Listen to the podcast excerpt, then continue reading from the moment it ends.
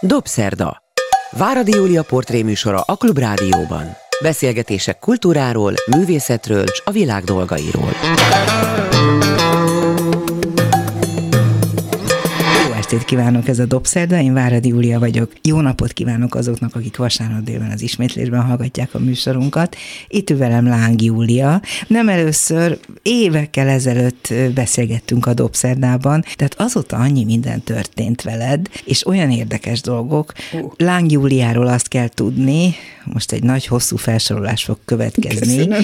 azon kívül, hogy író, hogy műfordító, újságíró, volt tanár, reklámszövegíró, szociális gondozó, rádiózott rengeteget. A Molteros lány, ne felejtsd ki, De hogy volt. felejtem, hát az az egyik legfontosabb, Igen. és hogy Budapesten született Rózsadombi úrilányként azon kívül hosszú éveket töltött Párizsban, aztán Münchenben, és végül is a hozzá azt mondanám, mondanám, hogy szerelmi szálakkal fűződő Afrikában kétszer is hosszú időt. És amiért most aktuálisan hívtalak, egy olyan összefoglaló műben, amiben azt hiszem, hogy ezt a Afrikához fűződő szerelmedet éltet ki abban, hogy franciául író afrikai szerzők könyveiből idézed az afrikai életet. Igen. Tehát akkor most kezdjük Afrikával, azt mondom. Nagyon szívesen. Te rengeteget tudsz arról az ország, azokról az országokról, mert ez nem egy ország, hanem nagyon sok ország, Igen, és nem főleg a nyugati, nem vagy tudok rengeteget, és így örebe, öregedvén azt vettem észre magamon, amit korábban nem tudtam, mert az ember mindig becsapja önmagát a hiúságból, hogy felületes vagyok. És felületes voltam akkor is, csak ez a Hát ahogy te mondod, szerelem, ne értsük félre, nem pasiról van szó, egy földrészről van szó, annak a színéről, szagáról, hangulatáról és annak az irodalmáról. És az történt, hogy én éveken keresztül elkezdtem, amikor először mentem Afrikába, óvónőnek, a Szabad Európa Rádió bezárása után 94-95-ben. Nem hamarabb? Nem, 93. októberében uh-huh. zárt a rádió. Akkor kezdtem el olvasni az afrikai regényeket. Akkor Niaméba bementem a könyvtárba, és ott elkezdtem kikölcsönözni. Ez a Csád köztársaság? Ez még Niger. Niger fővárosa Niamé, Csádi, Jamena. Ott is voltam. Illet volna tudnom. Nem baj. Ez olyan, mintha egy afrikaitól azt meg. kérdeznénk, hogy Budapest Bukarest vagy Bukarest, úgyhogy hát szégyen. És így vagyunk, hát európaiak vagyunk. Igen. Annak az összes örömével és szégyenével. Erről is akarok majd beszélni, nagyon fontos, hogy ők hogy látnak minket, de most visszatérve Fú, akkor igen. oda, hogy miért is mentél Afrikába? Ja, miért? Hát ez az első könyvemnek a történetéből kiderül, mert Szabad Európa bezárt, tíz évet dolgoztam ott, és hála Istennek végre bezárt, mert már semmi értelme nem volt, mert itt kitört a szabadság, és akkor még nagyon hallgatható volt a Kossuth Rádió, nem úgy, mint ma. És hirdettek állást, egy évre szóló állást óvónőként egy afrikai bozút faluba. És akkor tudtam, hogy én nekem megnyit a jövő, oda fogok menni, és így is történt. Kezdtél mondani valamit, hogy bementél a könyvtárba Igen. Nigerben. És így van, és mondtam, hogy most jöttem, látszott a bőrömön, hogy nem odavalósi vagyok, és segítsetek, mondjátok, hogy milyen regényeket olvassak, hogy jobban megismerjem Afrikát. És egymás után elkezdtem falni a könyveket. És egy idő múlva, de ez még nem ott Nigerben volt az alatt az egy év alatt, hanem kicsit később, amikor már folytattam azt, hogy módszeresen vásároltam Párizsban afrikai könyvesbolt, úgyhogy ott vettem könyveket, meg könyvtár, meg kölcsön, meg mindenhonnan gyűjtöttem, össze-vissza minden különösebb tudós előkészület nélkül, bár aztán megvettem egy irodalomtörténetet is, de nem igen tartottam magam hozzá, mert túlságosan nagy falat volt, mm. szóval akkor már 50 valahány éves voltam. Tudtam, hogy most már nem fogom tudni előről kezdeni, megtanulni az egészet. Van olyan egyáltalán, hogy afrikai irodalom? Mert hát persze, hogy Jó, van. de akkor mondhatjuk azt, hogy van olyan, hogy európai irodalom, hiszen olyan nagyon van. más a francia irodalom. Igen, jó. Ő ezt jó, a címet jó, adta. Tudom, és mégis azt gondolom, hogy, hogy azért valószínűleg más a niger irodalom, mint a malavi irodalom, vagy a dél-afrikai tudok, csak a, a francia. De Azért, mert ezek. nem is tudom igazán, összekeverem kicsit, meg elfelejtem, hogy melyik író, akitől olvastam regényt, meg akiről írtam is, hogy melyik országból való, mert annyira erős az afrikai, pánafrikai tudat és öntudat. Ezt kérdezem. Nem az ország, igen, uh-huh. jól kérdezted. Nem az ország számít, hanem viszont az igen, hogy melyik klánhoz, melyik etnikumhoz tartozik. Ahogy az én egyik kedvenc íróm, Kuruma, aki elefántcsontparti volt, de hát nem az volt a lényeg, hanem az, hogy malinké volt és egyébként mostanában ismerkedtem meg telefonon egy gödöllőn élő malinké fiút, már telefonon barátkoztunk, én fölsikkantottam, hogy te is malinké vagy. És miért a malinkékre mi a, mi a jellemző, vagy őket, mi karakterizálja? Hát a malinkéket úgy ismerem, ahogy Amadou Kuruma bemutatta őket, akinek a Függetlenség fényes napjai című regényét le is fordítottam, és ajánlom mindenkinek szeretettel, mert fantasztikus. De hogy mit csináltam én az afrikai regényekkel. Egy idő múlva elkezdtem jegyzetelni, méghozzá úgy, mert hogy az volt az érzésem, hogy én szeretném bemutatni, megmutatni a magyaroknak Afrikát, mert láttam, hogy itt senki semmit nem tud, óriási közhelyek vannak, vagy félelmek, vagy félreismerések, és mutassuk be Afrikát. Tehát ahogy a leghitelesebbek, akik bemutathatják Afrikát, azok maguk az afrikai írók. És ahogy olvastam a regényeket, a leghátsó oldalra ceruzával a kulcsszavakat följegyeztem, és csak az oldalszámokat, és így jöttek össze a témakörök, uh-huh. amelyek a... Mi is a címe az új könyvemnek? Hát az a címe, hogy Hamuban sült Hamuban manióka. sült manióka címen összefoglaltam, és ezt kiadta, sajnos a magvető kiadó nem vállalta el, mert annyira nehezen kategorizálható a, a műfaja, hogy nem tudták, hogy milyen polcra lehet tenni. Valóban nem könnyen meghatározható, de azért szerintem irodalom Szerencsére sikerült elérned, hogy hát mégiscsak egy találtam, mi az, hogy találtam, már megint miket beszélek. Hát van nekem egy alapítványom a Közel-Afrikához, az első afrikai könyvemnek a címét vette föl, egy afrikai alapítvány, már tizenvalahány éve van, hárman vagyunk alapító tagok, én is az ék alapító tag vagyok, és legalább tíz éve át semmit nem csináltam ott, mert az alapítványoknak általában az a szabályuk, hogy az alapító tag adja a nevét, meg a tekintélyét, és ne csináljon semmit. Ez nekem nagyon tetszett. Egészen addig, amíg itt álltam egy elkészült könyvvel, ahol éreztem, hogy ez jól mutatja be Afrikát, mert hitelesen. Igen. És az egész olyan színes, szagos, és én szerettem megírni, szerettem elolvasni, és annyira vágytam arra, hogy megmutassam minél több embernek, és akkor itt volt ez a nagyszerű alapítvány, amelynek az a dolga különben, és ezt nagyon szívesen mesélem széles körben, akinek csak füle van rá, hallja, hogy Bamakói, Máliban élő afrikai gyerekeknek a tanítatását segíti, egy magyarországi ember havi 4000 forintért a tandíjat, az öltözködést, a, a, az iskolaeszközöket, mindent át tud adni. Körülbelül úgy működik, mondok egy hasonlatot, amit sokkal többen ismernek, az Igaz Gyöngy Alapítvány, mm. ennek a nagyszerű Ritók Nórának a Igen. társaságának, körülbelül ezen az alapon. De Nagyon... miért éppen Bamako, miért éppen Azért, Afrika? mert Moris Andrea, aki csinálja az egészet, akkor még a férjével, aztán elváltak, de van három gyerek, meg Afrika elkötelezettség. Ott volt Bamakóban, és ott kezdett el angol tanítani önkéntesként, és ott látta meg, hogy hogy is van Afrikában az, az iskolázottság. Azt tudom, hogy azért nem tudnak sokan iskolába járni, mert nincs annyi pénzük, hogy ceruzát és papírt vegyenek. Meg tandíjat is kell fizetni, mert sehol sem, legalábbis Máliban, sehol sem ingyenes. Ez most már kevésbé van így, de még 30, közel 30 évvel ezelőtt, amikor én először voltam Afrikában, meg a regények, amelyeknek nagy részében szintén szó van erről, hát a lányok nem is járhatnak iskolába.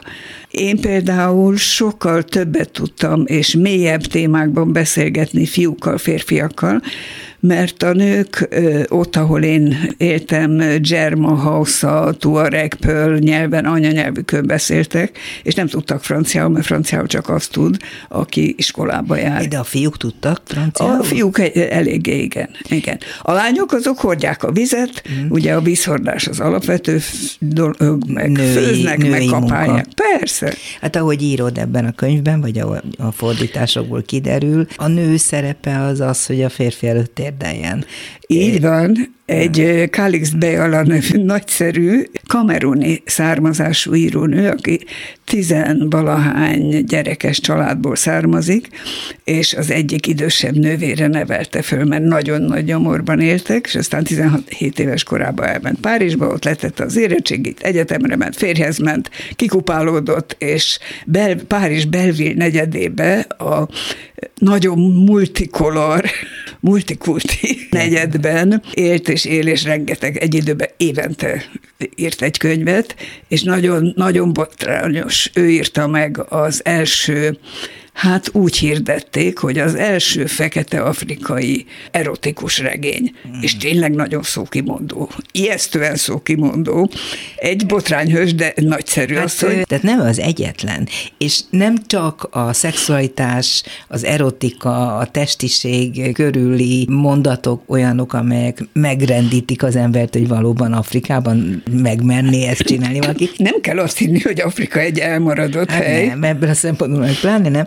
de hogy ugyanígy írnak a női emancipációról, ugyanígy beszélnek, vagy írnak az edukációról, az étkezési szokásokról, a születésről, a betegségekről, és végül is a halálról, és hát ez mind nagyon-nagyon Születésről és halálról gyönyörűségesen szép idézeteket gyűjtöttem össze. Akarnád itt most azokat elővenni? Nem bánnám. Nem születésről, szülésről. Hogy igen. a bozót kellős közepén rájön az asszonyra a szülés, és akkor a szövőmadarak repkednek fölötte, a majmok sikongatnak, a társfeleség jön és segít, küldenek a faluba egy tevét, aki rögtön szól, hogy jöjjenek segíteni, mert megszült az asszony, és az, hogy gyakran így megy a szülés, azt onnan is lehet tudni, hogy például a halálról szóló fejezetben gyerekek beszélgetnek, és az egyik gyereket csúfolják, hogy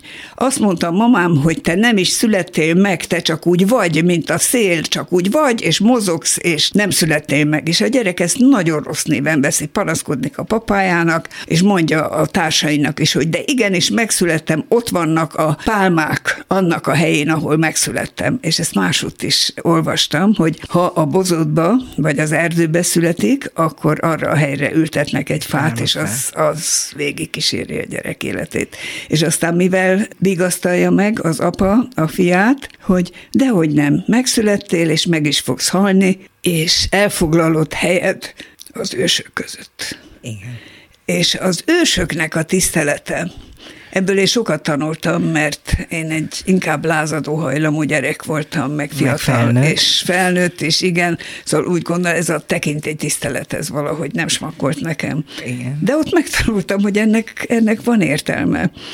És most egy, egy mondat idézett amit én nagyon fontos mondatnak tartok. Szerencsétlenek a holtak, akiknek nincsenek élő hozzátartozóik, olyan szerencsétlenek, mint az élők, akiknek nincsenek halottaik. Igen, hát ez nagyon megrázó mondat, nem is csodálom, hogy neked is elcsuklott a hangod, ez gyönyörű. Ez kiírta? Sonny Labu Tansi. Mert vagy minden nevet tud. Látod, hogy gondolkodnom Á, kellett rajta. azért nem sokat, és hogy a idézeteidben számtalan olyan afrikai írót próbálsz velünk megismertetni, akiről mi mit sem tudunk itt Magyarországon. Hát én remélném, hogy néhányat még fordítsanak le, mert, mert érdemes. Beszéljünk egy kicsit ezekről a témákról, témákról, amelyek számodra ennyire fontosak voltak, és amiket megpróbáltál ezekből a könyvekből Szívesen. kiemelni. Annál is inkább, mert te magad is megtapasztaltál közülük jó néhányat. Tehát például a szülés maga, ahogy mondod, ahol a papa általában nem, hogy nem vett részt, hanem hát hogyha... az a nők dolga. Az a nők dolga, és hát, hogy milyen rettentően nehéz volt annak a helyzete, annak a nőnek a helyzete, aki nem fiút szült, aki nem egészséges gyereket szült, hát aki, aki nem tudott szülni. Volt, az egy szégyen igen. Az már És az föl nem merült, hogy esetleg a férfi lehet az oka a meddőségnek. Isten őriz, hát a férfi. Mindenért a nő felelős, de ez máig így van? Hát gondolom. Jó, most már nem 2000 voltam környékén ott. voltál ott, 2002-ben voltál ott utoljára. Akkor Jamenában voltam, és fiatalokat tanítottam. Mire? Rádiós újságírásra. Az hogy, hogy jött? Azért Az arról egy úgy picit jött össze, hogy az a, az asszony, akinek a kislányának az óvodáját csináltam Nigerben, ő átment Csádba, ilyen kooperációs, fejlesztő, hát amit a fehérek csinálnak Afrikába. És hát ott feltűnt neki, hogy az állami rádióban nagyon gyatra műsorok vannak, és ő fogyatékkal élők megsegítésével foglalkozott. Na most abból nagyon sok van Afrikában, mert eleve sok a, hogy is hívják, amit Szamir cseppen gyógyítottunk. A Heinemedin, Azaz, igen, meg- gyermekbénulás. Az ma azaz. is létezik? Hát már régesség nem kéne, de hogyha be kell menni a gyógyszercseppet, akkor hát fejlett Európánkban is hallottunk arról, hogy Nem akarnak esetleg felvenni egy oltást. van a uh-huh. gyógyszerbe, szóval ezt, ezt talán most adjuk. Úgyhogy megállapodott a helybéli állami rádióval, hogy heti fél órában csinálnak műsort a fogyatékkal élőknek, és akkor eszébe jutott, hogy én elmeséltem neki, amikor egy éven át együtt laktunk az életemet, és hogy abban valami rádiós múlt volt. Uh-huh. Úgyhogy küldött, szerencsére már akkor volt e-mail kapcsolat Afrikával, küldött e-mailt, hogy nem akarok-e jönni és megtanítani az ő afrikai diákjait. Hát én röpültem persze, Na, az is egy érdekes tapasztalat volt, mert tizenvalahány fiú jelentkezett, és kettő lány, de azok közül is az egyik nagyon hamar lekopott, és a másik lány ott a délelőtt, csak délelőtt voltunk, 9-től 12-ig tartott a tanfolyam, és aztán délután ki csinálta, amit akart, és akkor is kiszolgálta a fiúkat, meg a fiúk is mondták, hogy vizet, és Akkor a akkor a lánynak lány a pattant, és hozta a vizet. És amikor én azt mondtam, hogy ó, nem tudnál te fölállni, és saját lábaddal kimenni, a saját kezeddel behozni azt a saját vizedet, kitört a röhögés. Nem mozdult a fiú, mulattak, hogy én milyen vicces Mhm. Milyen vicces vagyok. nő vagy te onnan a igen. messzi Aztán az fehérektől. egyik, egyik fiúnak, Ábel volt a neve történetesen, mint az egyik Hmm. unokámnak. Az Ábelnek a felesége már jó pocakos volt, közeledett már a születés ideje, első gyerek volt, és állandóan azt nyomta, a, azt a szöveget nyomta a feleségének, hogy de aztán fiút szüljél nekem, és akkor én elkezdtem magyarázni az XY. De ezt komolyan mondta ezek szerint? Persze, hogy komolyan mondta, hát hogy ne. Volt ott egy asszony, aki valamilyen egyetemet is elvégzett, és nagyon szövetségesen volt, és együtt magyaráztuk ezt az XXXY kromoszómákat, na de hát ettől aztán mindenki nagyon ideges lett, hogy milyen hülyeségeket beszélek össze-vissza, és hogy az az asszonytól függ, és egyáltalán fiút kell szülni, mert lányt szülni az szégyen. És valóban ez így történik, ha megszületik egy lánygyerek, akkor... Nem, aztán szeretik Aztán- azt. Különben is a lánygyerekből pénzt lehet csinálni, mert hogy eladják aztán feleségnek. Mm. És akkor sok pénzt... Hát ez a másik, hogy hogyan lesz valakiből feleség, anya, család. 12-13 éves korban már el lehet történik. adni. Írsz arról a rettenetes dologról, amikor ki- kimetszik a nők. Igen, az excizió. Excizió csiklóját. Annak adtam egy egész fejezetet. Hátborzongató, hogy ez máig Ja, érvényes. ja, va- van egy nagyon híres film, szerintem Magyarországon is játszották, a Sivatag virága, ez a címe, és egy olyan film volt, mintha játékfilm lenne, de dokumentum volt. A főhősnő valahonnan a sivatag legmélyéről, kisgyerekkorába, kimetszett állapotba, gyalog elindult a város felé, és aztán híres manöken lett belőle, Ja, igen. és híres ö, harcosa Igen, a, a nővédelem és a excizió. nők Az egy gyönyörű történet volt. Ez egy nagyon nehéz téma. Ez az én egyesületem is, ami nem az én egyesületem, hanem a Moris Andrea és a sok rendes, lelkes önkéntesé, meg a segítőké, akik a gyerekek tanítatásához hozzájárulnak. Ők is foglalkoznak ezzel. Kényes téma, nehéz téma, mert ne szóljon bele uh-huh. egy fehér ember. Pont ezt akartam kérdezni, hogy mi itt azt gondoljuk, hogy mindent jól tudunk, és mindent Én már nem gondolom mit ezt. tudunk megmondani. Ők ott hogy látják ezt, hogyha a fehér ember elkezd nekik magyarázni? Nem XY neki. és egyéb kromoszómákról. Nem, örülök ne, nem örül neki, úgyhogy a fehér ember vigyázzon, hogy mit magyaráz. Nagyon vigyázzon, mert különben olyan, mint a gyarmatosítók. Egyáltalán hogy néznek az európaiakra ott, és mennyit tudnak Jórikám, rólunk? nem tudom már.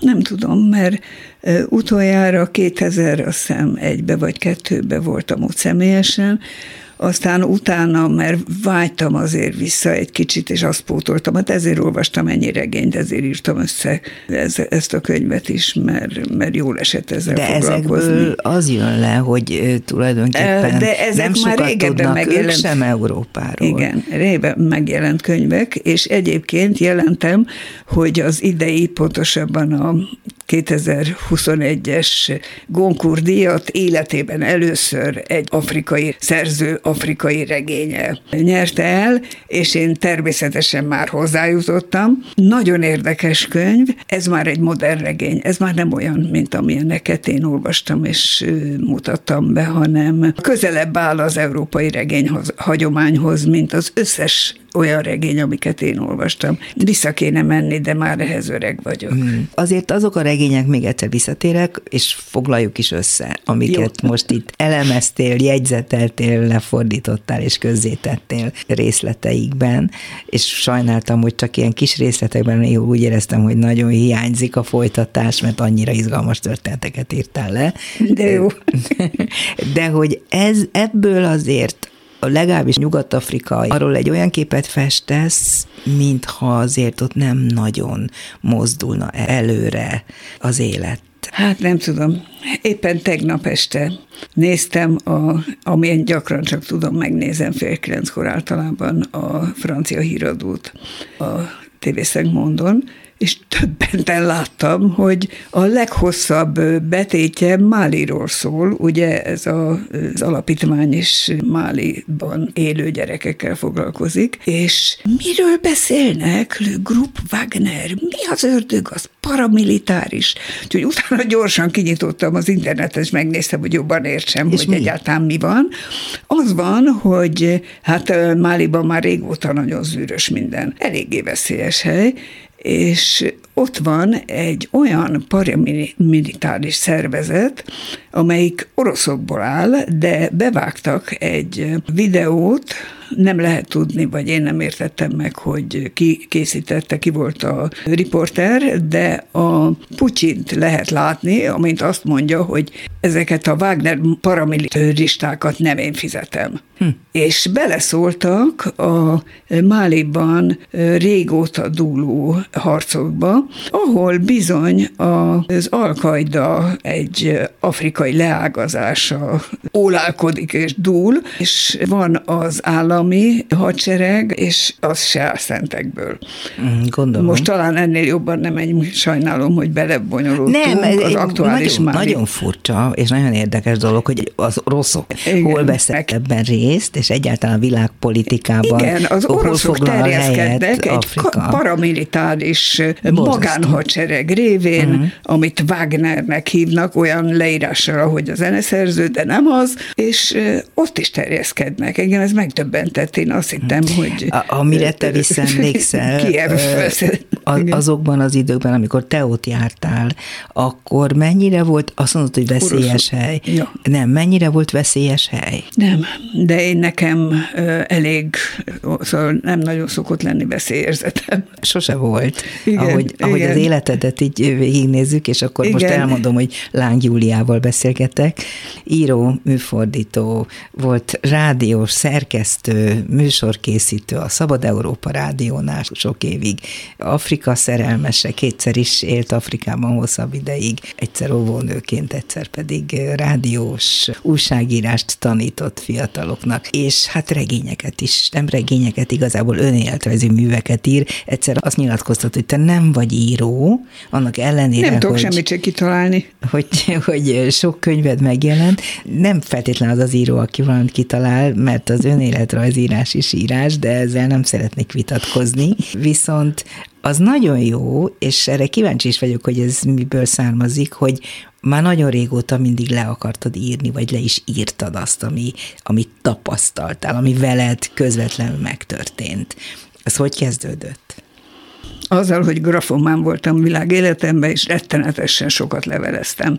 Még abban az időben, amikor kézzel írt az ember, meg mechanikus írógéppel, de már akkor is általában indigóval írtam, úgyhogy már foglalkoztat is, hogy rendet kéne rakni, mert végül is 80 éves leszek nem sokára, és nem akarom, hogy a gyerekeim meg az unokáimnak azzal kelljen törődnie, hogy a hagyatékból sok poros papírt rendezzenek.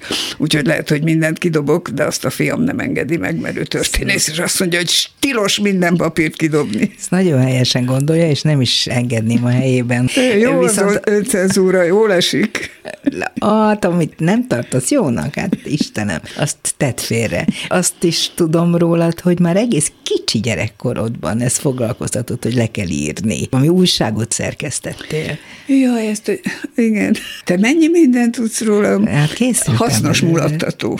Hasznos mulattató Hasznos volt a mulattató. Címe. Hat éves voltam, de már tudtam írni, olvasni, és akkor kaptam meg a Skarlát nevű, akkor még nagyon veszedelmes betegséget, de a nagymamám nem engedte, hogy kórházba vigyenek, és akkor a nagymamámhoz beköltöztettek engem, és ott feküdtem hat héten át, és unalmas volt az élet az ágyba, bár akkor már elkezdtem Verne Gyula és Májkároly könyveket olvasni, talán hét éves voltam inkább. És aztán unalmamba a hasznos mulattatót megtöltöttem riportokkal, rejtvényekkel, versek.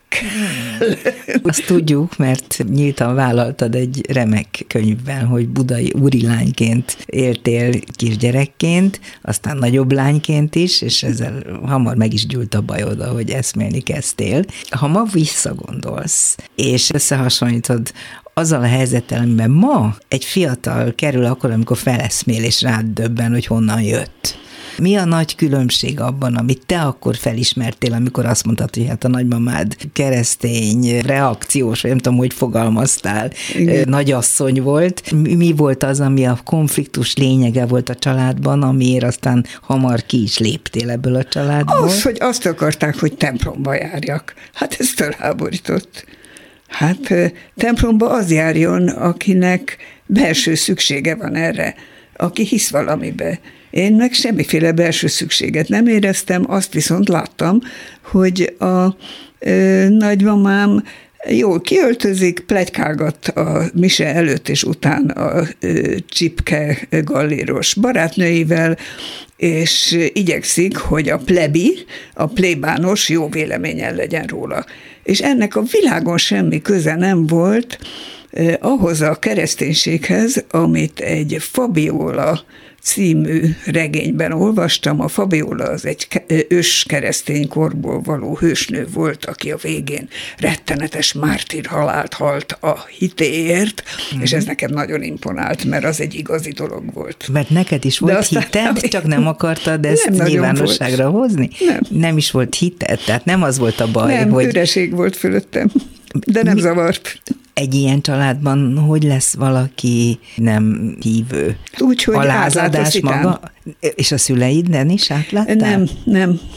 A szüleim okék voltak, hát a papám az nagyon hamar meghalt, meghalt ki, kilépett az életünkből, az is egy elég tanulságos történet volt. Anyám pedig, amikor mondtam anyámnak, hogy ne kelljen nekem, mert csak a nagymama itt, a nővéremet meg engem templomba, Rézs utcembe, a házunkkal, a keleti Kár utcában volt a templom, és mondtam édesanyámnak, hogy édeztem akarom, de anyám, aki félt a saját anyjától, azt mondta, hogy ne csináld, könyörgöm, ne csináld ezt velem, hát tudod, hogy a nagyika mekkora botrány csap ebből. Anyám meg szívbeteg volt, megsajnáltam szegényt. De hogy jó. És elmentél. És elmentem a templomba egészen addig, amíg apám meghalt, és akkor én ezt felhasználtam teljesen színjózan higgadt tudomásával annak, hogy most színjátszást gyakorlok, és kiálltam a szoba közepére, és közöltem, hogy ha az ti istenetek ilyen, akkor aki elveszi az apámat, Apám. akkor én nekem ez nem kell. És ilyen módon sikerült a szabadságomat kiharcolni. Mert, hogy és utána az... nem foglalkoztam ezzel a témával többet. Mert az apát halála az tényleg olyan volt, hogy elvették tőletek hát persze, kvázi. hát és az volt a tanulság, hogy a szabadságnak írtózatos nagy ára van. Elveszik azt az embert, most élesen fogok fogalmazni, aki engem szeretett. Nem is az volt, hogy akit én szerettem, hanem én voltam a papám kedvence, hülyére kényeztetett. Miért kellett fiatalon meghalnia? Ahogy a nagymamám mondta, és ebbe viszont a nagyikának igaza volt, kommunisták csinálták. És tényleg, mert a sokadik szívinfarktusban. Erre gondolok, mert azt mondtad, hogy igen, azt mondtad, hogy tanulságos. Persze, tehát, hát hogy nálunk is volt a fe, hogy... csengő frász, meg minden, mert a meg papám a... ilyen PDG volt, hogy mondják ezt, ilyen vezérigazgató helyettes féle. A Salgótarjáni szénbányászati trösztnek volt a valami nagyfőnöke. Úgyhogy kész csoda, hogy nem lettünk ki...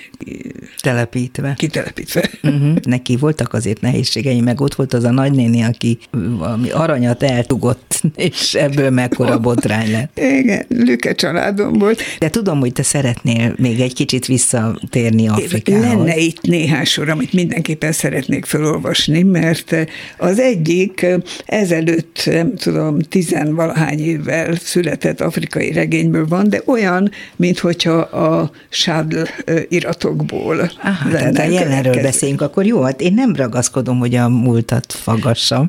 Szóval egy új, újonnan kinevezett miniszternek tanácsolja egy kollégája a másfél élet La Vie de Mi című regényben, ami szintén egyébként Tanszinak a könyve. Azt mondja, először is piacokat teremts magadnak, gyógyszerek, építkezés, felszerelések, kirendeltségek. Egy miniszternek 20% kiár. Ha tökös legény vagy, kisajtolhatsz 30 vagy akár 40-et is. Mint hogy te az egészségügyet vezeted, Kezd a festéssel, nem nagy ügy.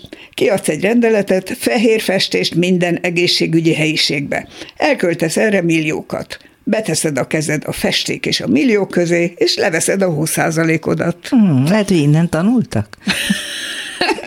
Na, ezt mindenképpen el akartam most van, van még néhány, de ezzel nem, nem is írtam ki többet, csak biztatni akarom az érdeklődő hallgatókat, hogy érdemes nézni ezt a könyvet, Manió. Én csak úgy hívom, hogy a Maniókás könyv. Milyen, milyen a hamuban a manióka? A manióka az egy gumó, olyasféle, Ilyen mint a krumpli, tápjóka néven. Íze milyen?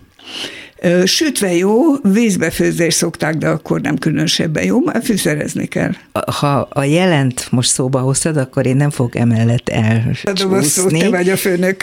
És azt gondolom, hogy akkor egy picit arról is kéne beszélni, hiszen te elég gyakran publicisztikákat is megjelentetsz, vagy megjelentettél a hát Magyar a... Narancsban, meg még más helyeken, az élet és irodalomban, mozgóvilágban minden hónapban publikáltál mert azért te folyamatosan jelen vagy abban is, amit nap mint nap történik, és nagyon Igen. sarkosan fogalmazol, a véleményed bizony néha kiáltó. Vagyok. Igen. Jellemeznéd azt a helyzetet, amiben most vagyunk?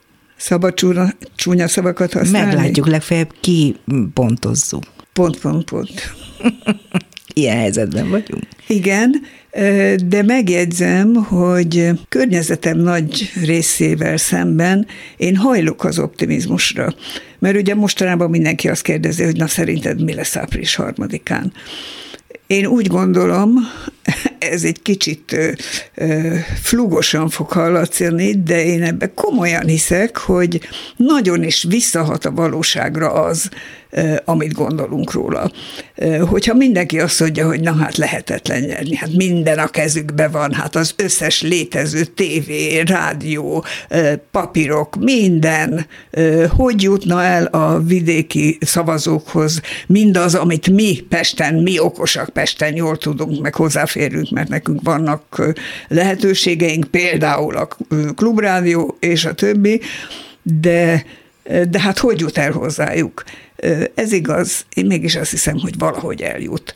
És nem akarom, hogy sokan azt higgyék, hogy úgyis reménytelen, és hogy úgyis még sokatszor, és nem tudom, 12 év után még négy évre én nekem ezekből már elegem volt, már a gyomrom fölfordul az egésztől. Vagyis nem így kell gondolkodni, hanem ameddig lehet, Pozitívan meg kell próbálni reménykedni, igen, és igen, bízni igen, abban, hogy ez És hát tenni. Fog tenni, amit lehet, röplapokat, felvilágosítást, főleg. Te főleg, nagyon amit... aktív voltál, minden Voltam, egy kicsit öregszem, Júli. Nem látszik, egy egész hát, kicsit az, hogy ebben a naptári évben 80 éves vagyok, és már most, pedig csak novemberben leszek, de már most azt mondom, hogy 80 vagyok, és érzem, és úgy gondolom, hogy mit kell annyit nyüzsögni, hát most már csináljanak mindent a fiatalok. És csinálnak szerinted? Hogy látod? Nem tudom.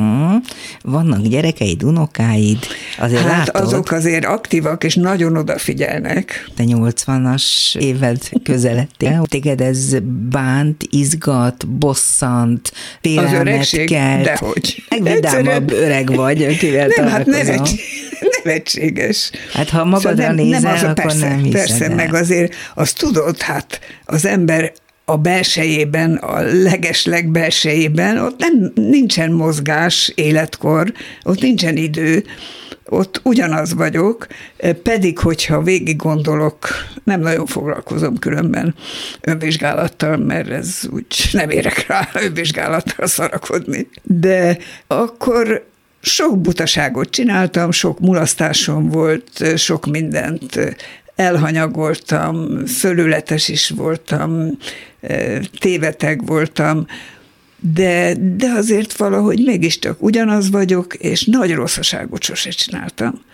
De az erre jó gondolni. Nem, nem rossz a lelkismeretem, nem nagyon ragyogóan tiszta, mert lehettem volna sokkal jobb is, de rossz nem voltam. Az elején idéztél abból a gyönyörű szép könyvből, amely a haláról, a elmúlásról szól. Igen. Tehát a összeállított irodalmi gyűjteményből egyértelműen levonhatjuk, hogy Afrikában a halálnak nagyobb az értéke, mint az életnek. Nem tudom, ezt én most így jól fogalmaztam el, de hogy vidámabb a halálhoz való viszony mindenképpen, mint amit mi ismerünk. Nem félelem, hanem inkább valami megbecsülésféle az, ami ehhez a fogalomhoz igen, kapcsolódik. Igen, és én erre nagyon hajlok, hogy, hogy itt a ha van olyan, hogy európai gondolkodás, vagy hogyan is van, ahogy mi élünk és gondolkodunk, kicsit jobban foglalkozni kellene azzal, hogy hogy vegyük tudomásul, hogy meghalunk, és hogy az egy rendjén való dolog. Szóval, hogyha múltkor úgy kicsúszott a számon, az, hogy ja, lehet, hogy akkor én már nem is élek, és rám szóltak. Mondtam, de hát most miért? Hát 80 éves korban már nyugodtan meg lehet halni, hát most ne csináljunk ebből ilyen titokzatos hát igen, vagy tilalmas csak dolgot. nehéz dolog ez, most az az eszem, hogy a hosszú éveken áttartó házasságod a másik résztvevője Konrád György volt, és milyen gyönyörű szépen írtál róla valamelyik születésnapján, ezt elolvastam most a közeli napokban, és úgy arra gondoltam, hogy vannak olyan emberek, akiknek az elveszítését az ember mégsem tudja elfogadni. Annak ellenére, hogy nyilván a halálról okosabban kellene gondolkodni, mint ahogy azt tesszük. Igen, de a veszteség az más. A veszteség más, mint a halál maga. Igen, a saját halálom az rendben van, de a Gyuritól hiába 30 valahány éve el, elváltunk, és nagyon jóba vagyok a feleségével. Ott is volt három gyerek, nekünk kettő. De nagyon közeli maradt, ahogy az ő botjával járok. Igen, azzal jöttél ide be, nem is olyan régen. És még több mint két nála. éve, hogy, hogy elment, és egy percig sem enyhült a, fájdalom. a, a hiánya. Na most ezzel mit lehet kezdeni? Az Semmit. afrikaiak például ezzel hogyan bánnak ezzel a dolgokkal? Ő nekik az a jó, hogy hisznek a, abban, hogy az ősök élnek valahol, ahogy az apuka is azzal vigasztalja a gyerekét, hogy majd elfoglalod a helyed az ősök között. És az ősök meg egy, meg egy másik halálleírás, ahol egy öreg asszony az ősei nevét sorolja, és mondja, hogy eh, majd ők segítenek, mert az a dolguk, hogy segítsenek. Vagy egy anekdota halálról, hogy hát ez véletlen volt-e, vagy nem, azt nem tudom, de az általam véletlenszerűen kiválasztott könyvek közül három vagy négy helyen is állatok hozzák az embereknek a halálhírt.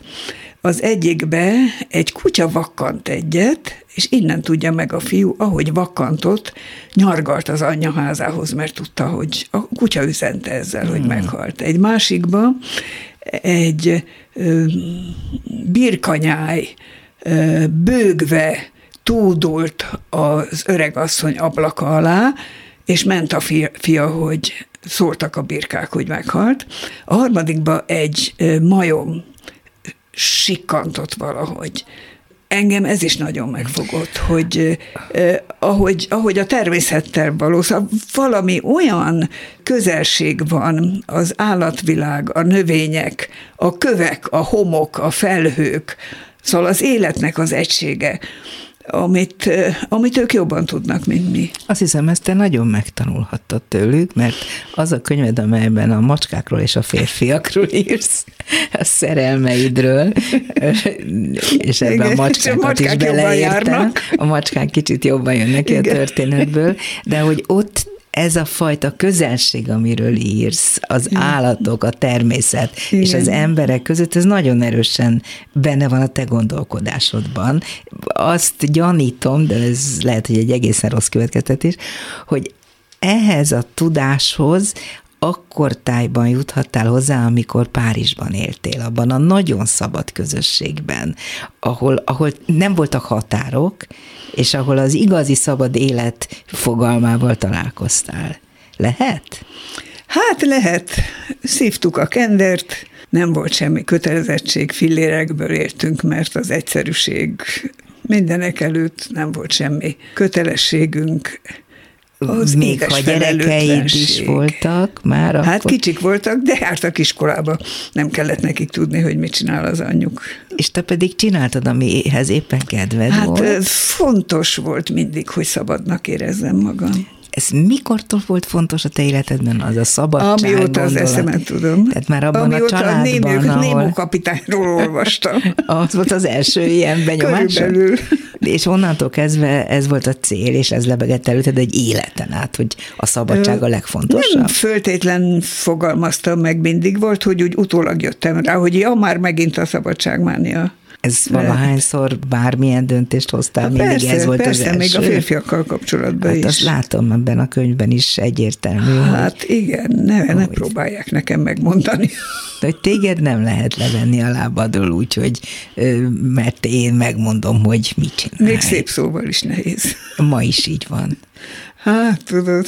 A 80 éves Konrád György botjával járó fiatal gyönyörűség most is Jaj, azt gondolja, hogy ő nem lehet levenni a lábáról. Azon kívül, hogy most összeállítottad ezt a kiváló kötetet az afrikai irodalomról, biztos vagyok benne, hogy nem állsz le az írással. Valamelyik remek történetedet fogalmazod éppen? Újra írsz? Hát kihagytam még néhány életszakaszt, és most valahogy ennyi hosszú év után kikívánkozik belőlem, hogy kicsit megírjam a Müncheni éveimet, a Szabad, a Szabad Európa, Európa rádiót. rádiót. Igen. Amit hánytól hányig szóval, Várjál csak, hát Párizsi tudósítója voltam a 80-as évek, nem tudom, 79 vagy 80-tól. 82 februárban mentem át Münchenbe, azzal, hogy egy évnél tovább úgyse fogom kibírni a Müncheni életet, és maradtam tíz évig a rádió bezárásáig. Ez 93. októberében volt. A Szabad Európa Rádióról sok mindenki írt már, elég sokat tudunk is róla, de azt gondolom, hogy a te szemléleted az egy nagyon más oldalról érkező dolog lehet, csak egy egész picit jelezt, hogy mennyire még mélyre abban, ami ott történt. A hangulatról írok főleg, mert sok mindent úgy egész konkrétan nem is tudok, meg nem, nem nagyon van már kedvem utána nézni egész pontos adatoknak, dátumoknak, eseményeknek, címeknek, ezt mások jobban tudják. Viszont azt, hogy milyen az, amikor befordulok egy folyosón, és ott állnak hárman, négyen, gesztikulálva beszélgetnek, de ahogy közeledek feléjük, és elmegyek mellettük, elhallgatnak. És ha tudod, milyen az, amikor egy csönd ordít, hát az. Miért hallgattak el? Mert a gyűlölettől. Olyan volt az utolsó néhány éve a Szabad Európa szerkesztőségében a hangulat, mint amilyen Magyarországon a a kettévágott ország. leképeződött a politika az ottani folyosókon is. Nagyon élesen, nagyon erősen, rettenetes volt. Ezt is megírod. Meg én. Mert te mindent megírsz. Megírtad a családi Igen. hátteredet, a párizsi füves életedet, a sok-sok férfit és fiút, akikkel találkoztál, meg a jó hát barátokat. fontos, ezt meg hát kell írni. hogy ne lenne fontos.